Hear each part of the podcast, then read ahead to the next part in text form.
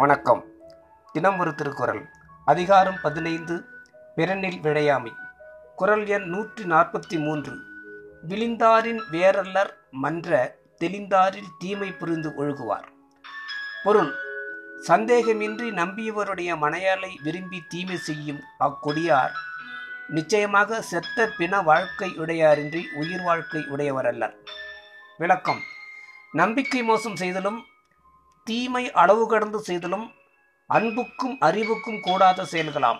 ஆகையால் அன்பும் நம்பிக்கையருடைய நட்பினரின் மனையாளை விரும்புபவர் அன்பும் அறிவுமற்ற பிண வாழ்க்கை உடையார் என கூறுகிறார் திருவள்ளுவர்.